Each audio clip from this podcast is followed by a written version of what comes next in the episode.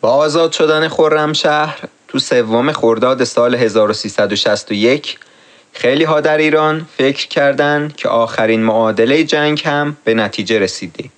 حالا دوران راحتی بعد از سختی و پیروزی بعد از شکسته. اما فقط 33 روز از آزاد شدن خرمشهر گذشته بود که معادله بی جواب جدیدی جلوی چشمای نگران ایرانی ها ظاهر شد. معادله ای که حل کردنش به همون اندازه آزاد کردن خرمشهر اهمیت داشت. ولی طوری x و y هاش به هم گره خورده بودن که نه با دست دیپلمات ها باز می‌شد نه با دندون نظامی ها جالبی قضیه هم این بود که این بار نه از توطئه آمریکای جهانخوار و دولت‌های غربی خبری بود نه از خیانت رژیم های مرتجع عربی. این گره کور هدیه کشورهایی بود که ما همیشه برای حمایت ازشون کاسه داختر از آش می شدیم.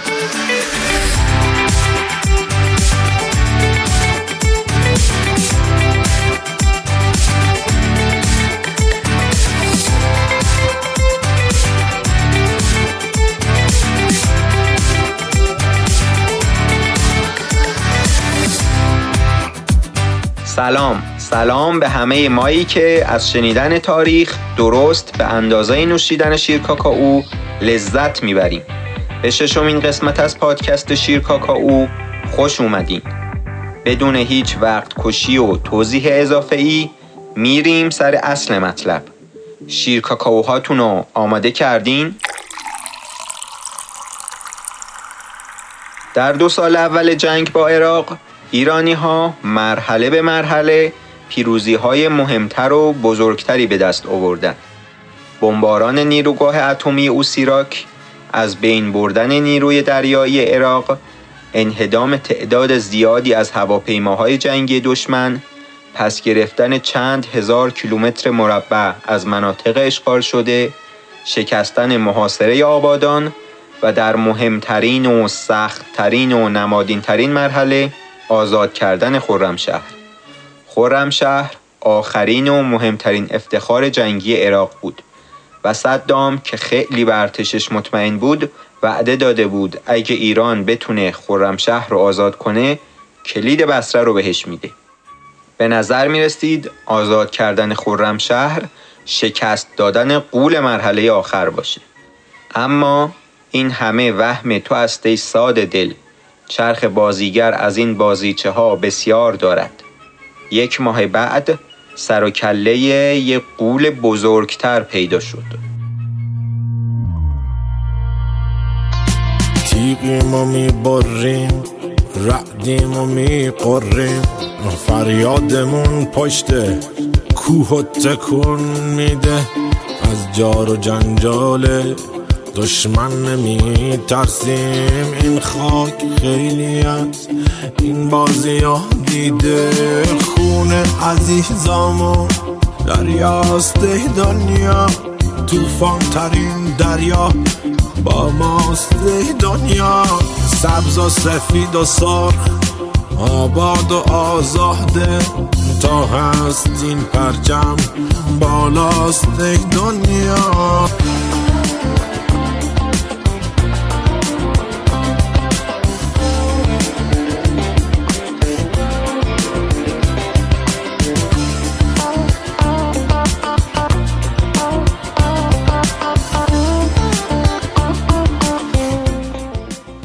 صدام که اومده بود سه روزه خوزستان رو اشغال کنه و هفت روزه به تهران برسه حالا نه تنها به هیچ کدوم از اهدافش نرسیده بود هرچی به دست آورده بود رو از دست داده بود.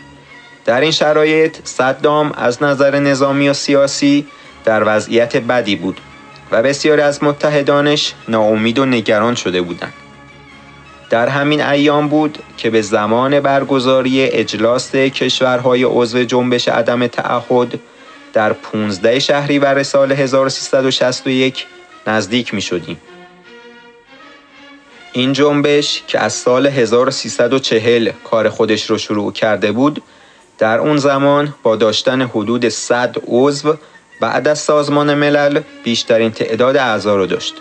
بیشتر اعضا کشورهای تازه استقلال یافته یا کمتر توسعه یافته در آسیا، آفریقا و آمریکا بودند.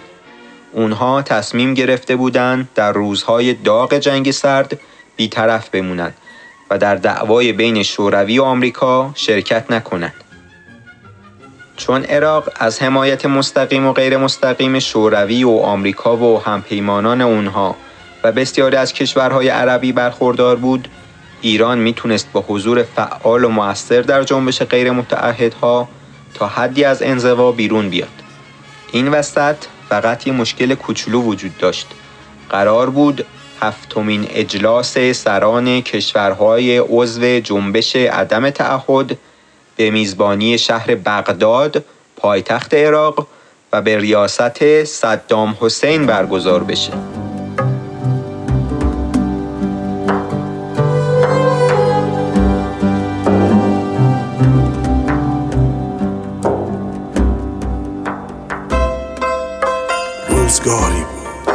روزگار تلخ و تاری.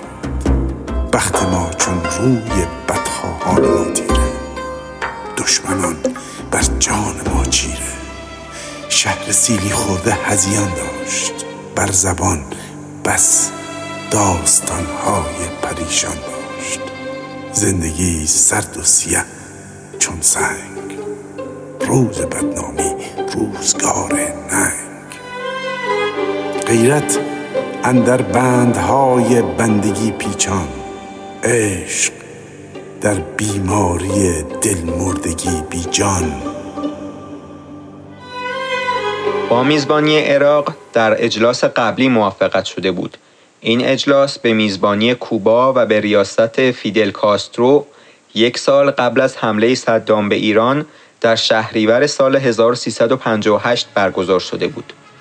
حالا صدام می‌تونست با میزبانی این اجلاس برای چند سال ریاست این جنبش مهم بین المللی رو بر عهده بگیره و با برگزاری موفقش اعتبار از دست رفتش رو به دست بیاره. ضمن اینکه می‌تونست متحدان و حامیان بیشتر و تازه‌ای به دست بیاره. مسلما با اوضاع فعلی ایران نمی‌تونست ساکت بشینه و دست روی دست بذاره تا صدام به هر چی می‌خواد برسه. دیپلمات های ایرانی سعی کردند با منطق و استدلال کشورهای دیگر رو قانع کنند به دلیل تجاوز عراق به ایران با میزبانی این کشور مخالفت کنند. اما کشورهای دوست و برادر ضمن تقدیر و تشکر از حمایتهای بیدریق ایران از پابرهنگان عالم بیشتر حواسشون به ریخت و پاشهایی بود که صدام برای برگزاری هرچه با شکوهتر اجلاس می کرد. هتل های مجلل، بنزهای تشریفاتی، سکه های طلا و تمرهای یاد بود فقط بخشی از میلیون ها دلار پولی بود که برای برگزاری این مراسم صرف شده بود. صدام برای اینکه خیال همه رو از بابت تأمین امنیت بغداد در زمان برگزاری اجلاس راحت بکنه در بخش نظامی هم سنگ تموم گذاشته بود. چند لشکر از نیروی زمینی عراق در اطراف شهر بغداد مستقر شده بودند و جدیدترین و پیشرفته ترین هواپیماها و سامانه های پدافند هوایی ساخت شوروی و اروپا از آسمان این شهر محافظت می‌کردند. بعضی ها می‌گفتند هیچ پرنده ای نمی‌تونه بدون اجازه ما از آسمان بغداد عبور کنه و گر بر سر خاشاک یکی پشه به جنبد جنبیدن آن پشه عیان در نظر ماست حتی یکی از فرماندهان ارشد نیروی هوایی عراق گفته بود اگه خلبانی از ایران بتونه خودش رو حتی به نزدیکی بغداد برسونه حقوق یک سالم رو بهش میدن. صدام که دوباره دلش رو به سلاحایی که خریده بود خوش کرده بود و از شکست های قبلیش به خصوص تو خرمشهر درس عبرت نگرفته بود دوباره رجزخونی هاشو شروع کرد و می گفت بغداد دومین شهر امن دنیاست.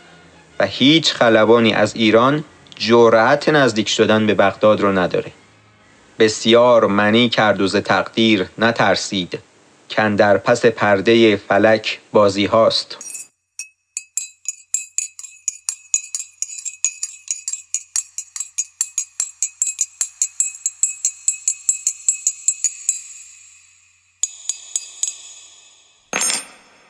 در پنج تیر سال 1361 یعنی حدود هفتاد روز مونده به شروع اجلاس بعد از ماهها گفتگو و مذاکره وزیر امور خارجه ایران با نوشتن نامه ای به رئیس جمهور اعلام کرد که کاری از دستش بر نمیاد و با زبون خوش نمیشه جلوی برگزاری اجلاس رو گرفت. حالا تنها راه لغو شدن اجلاس به دلیل امن نبودن بغداد بود. نظامی های ایرانی گزینه های مختلف رو روی میز گذاشتن. در اون زمان ایران موشک بالستیک مناسبی برای حمله به بغداد نداشت و برد توپخونش هم به بغداد نمی رسید. پس گزینه حمله موشکی و توپخونه ای خط خورد. با توجه به فاصله نچندان زیاد بغداد تا مرز ایران گزینه بعدی حمله زمینی به اون بود اما چون از یک طرف چند لشکر از نیروی زمینی عراق از این شهر محافظت می کردن و از طرف دیگه مسیر عبور نیروها برای سنگر گرفتن و پنهان شدن خوب نبود احتمال بالا بودن تلفات نیروی انسانی زیاد بود و این گزینه هم کنار گذاشته شد. گزینه بعدی اعزام یک گروه کماندویی به بغداد برای انجام یک عملیات خرابکارانه بود. ولی نه ایران اهل انجام عملیات خرابکارانه بود نه انجام چنین عملیاتی باستاب جهانی مثبتی داشت. پس این گزینه هم حذف شد. در نتیجه تنها گزینه‌ای که روی میز باقی موند حمله هوایی بود.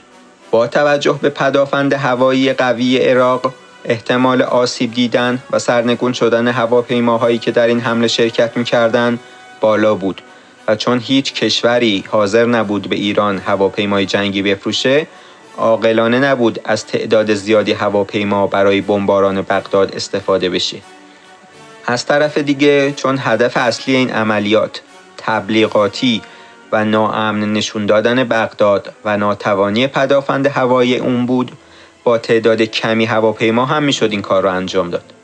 بالاخره بعد از بررسی های فراوان تصمیم گرفته شد فقط با استفاده از دو فرفند هواپیما حمله انجام بشه و چون نیاز بود مقدار زیادی مهمات روی هدف ریخته بشه قرار شد از جنگنده بمب های F4 فانتوم استفاده بشه.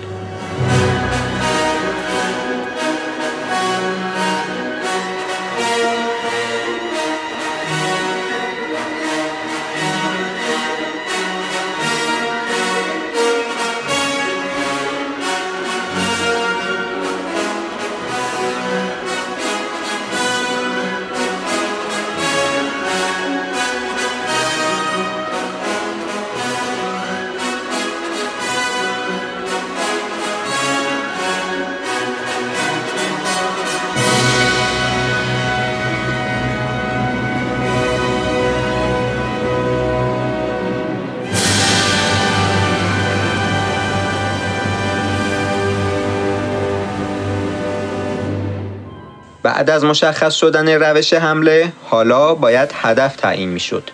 کاخ صدام، مجلس الوطنی عراق، نیروگاه اتمی تموز، ایستگاه ماهواره‌ای بعقوبه، پالایشگاه الدوره و پایگاه های نظامی ارتش عراق از جمله مواردی بودند که بررسی شدند. جایی که به عنوان هدف انتخاب می‌شد باید سه تا ویژگی داشت و پالایشگاه الدوره بغداد هر سه تا رو داشت. این پالایشگاه در نزدیکی یکی از مهمترین پایگاه های نیروی هوایی عراق یعنی پایگاه الرشید قرار داشت و طبیعتا از چنین مکانی به شدت محافظت می شد. با بمباران موفقیت آمیز پالایشگاه ناتوانی نیروی هوایی عراق در تأمین امنیت بغداد و حتی پایگاه های خودش به بهترین نحو به همه ثابت می شد. از طرفی عراق قبلا بارها به پالایشگاه های ایران حمله کرده بود. در نتیجه حمله به پالایشگاه الدوره یه نوع عملیات تلافی جویانه و مقابله به مثل به نظر می رسید و می‌شد هدف اصلی یعنی لغو اجلاس رو مخفی کرد.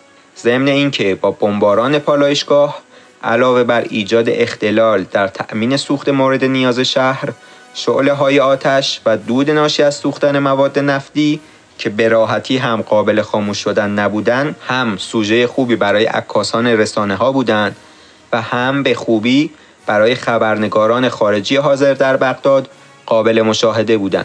در نتیجه دولت عراق نمی‌تونست نفوذ هواپیماهای ایرانی به حریم هوایی بغداد رو انکار کنه. اما اگه به جای دیگه حمله می‌شد ممکن بود خبرنگاران اصلا متوجه نشن. صدام و نیروی هوایی عراق به هیچ وجه در مورد قدرت پدافند هوایی بغداد اقراق نمی کردن. با استفاده از رادارها و سامانه های پدافند هوایی برد بلند و برد کوتاه و هواپیماهای رهگیر بغداد به دژ نفوذناپذیری تبدیل شده بود که به ادعای صدام بعد از مسکو پایتخت شوروی امن ترین شهر جهان بود و حدود یک سالی بود که هواپیماهای ایرانی به اون حمله نکرده بودند. محافظت از بغداد از فاصله 20 کیلومتری شهر شروع می شد و شامل سه دیوار دفاعی بود. به فاصله هر پنج کیلومتر سامانه های پدافندی مستقر شده بودند و لایعی دفاعی به عرض یک کیلومتر رو ایجاد می کردن.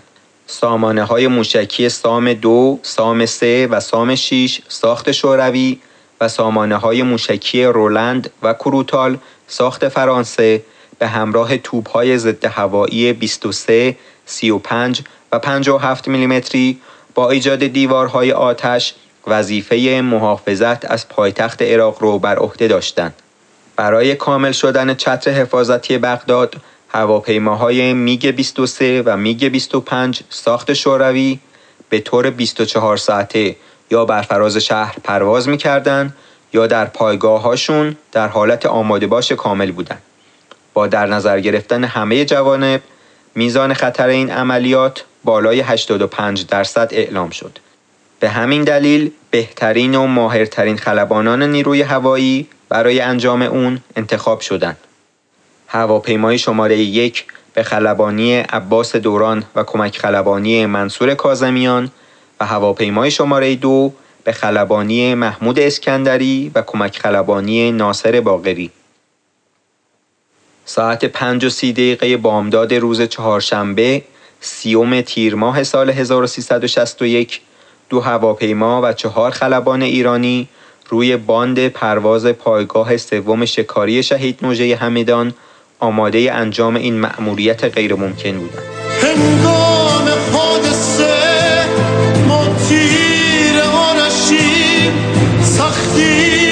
سختی چخیمه و ما همچو آتشیم شرم سیاه و شام بره تهمتنیم نقش درخش خود با عشق میتنیم.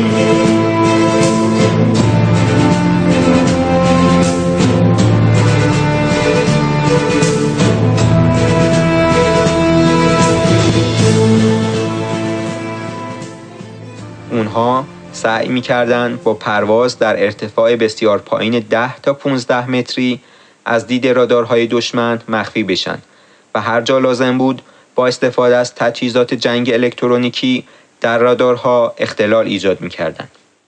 ساعت 6 و 10 دقیقه صبح بود که دو هواپیما به مقصد رسیدند.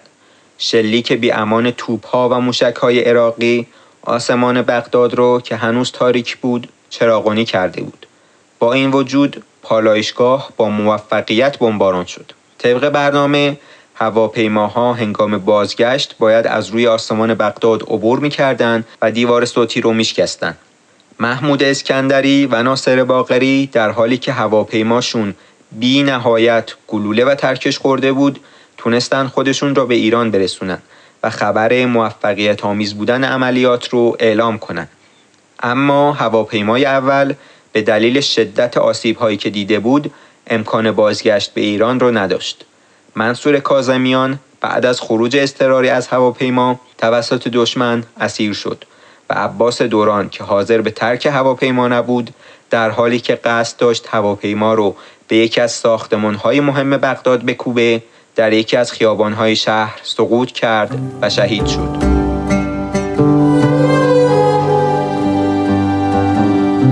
زندگانی شعله می‌خواهد.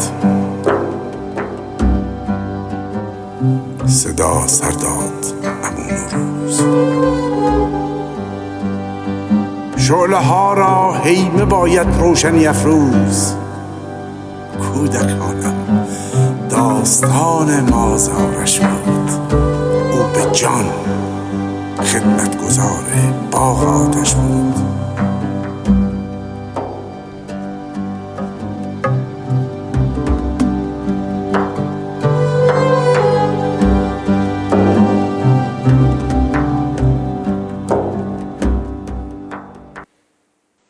در نظر گرفتن امن نبودن شهر بغداد و بعد از دور تازه از مذاکرات محل برگزاری اجلاس تغییر کرد به پیشنهاد فیدل کاسترو رهبر کوبا و رئیس وقت جنبش غیرمتعهدها و با موافقت دولت هندوستان قرار شد اجلاس بعدی با چند ماه تأخیر در دهلی نو برگزار بشه. عملیات بغداد با موفقیت به همه اهدافش رسید. هم پالایشگاه از دوره بمباران شد و هم به ساختمان ها و افراد غیر نظامی شهر بغداد آسیبی نرسید. ناتوانی نیروی هوایی عراق و نفوذ پذیر بودن دیوار دفاعی چند لایه و قدرتمند بغداد به همه اثبات شد. شهر بغداد ناامن و آسیب پذیر نشون داده شد و بالاخره اجلاس غیر متعهدها در عراق برگزار نشد. این عملیات نظامی پیروزی سیاسی بزرگی برای ایران به همراه داشت و اینطوری بود که شهری که ازش توسط چند لشکر مجهز و دهها هواپیمای پیشرفته و صدها سامانه پدافند هوایی مدرن و هزاران سرباز آموزش دیده محافظت می‌شد با مهارت، شجاعت و از خودگذشتگی فقط چهار خلبان ایرانی و استفاده از فقط دو فروند هواپیما از نظر همه دنیا ناامن به نظر رسید و اینجاست که باید گفت سیاهی لشکر نیاید به کار. یکی مرد جنگی به از هزار. صدام که می‌دید با همه تلاش ها و هزینه هایی که کرده در رسیدن به هدفش ناکام مونده و رویاهاش به باد رفته رو به فرمانده نیروی هواییش کرد و با عصبانیت گفت ده بیبین کارادا.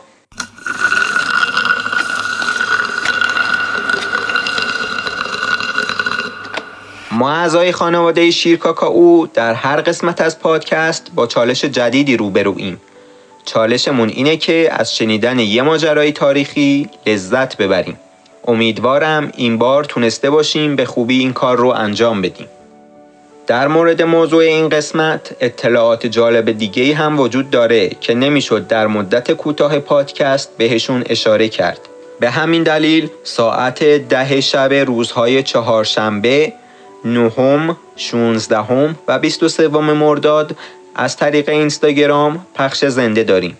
نهم مرداد در این مورد صحبت می کنیم که آیا لغو میزبانی بغداد فقط به دلیل همین حمله هوایی بود یا علتهای پشت پرده ای هم در کار بود.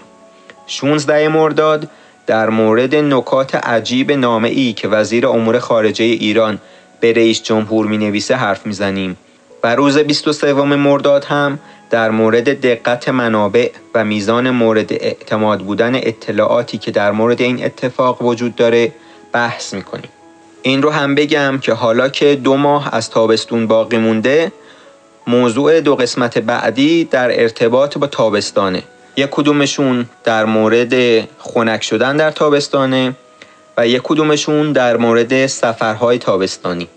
پس پیشا پیش ازتون دعوت می‌کنم منتظر انتشار اون قسمت ها هم باشین شما می‌تونین در بیشتر سامانه های مخصوص پادکست شنیدن چه داخلی و چه خارجی به پادکست شیرکاکا او گوش بدین همینطور می‌تونین از طریق وبسایت، توییتر، تلگرام و اینستاگرام هم اطلاعات بیشتری در مورد هر قسمت به دست بیارین و هم از اخبار مربوط به پادکست مطلع بشین. اگه تجربه نوشیدن و شنیدن برای شما لذت بخش بوده پس لطفا بقیه رو هم دعوت کنین این لذت رو تجربه کنن. ازتون متشکرم.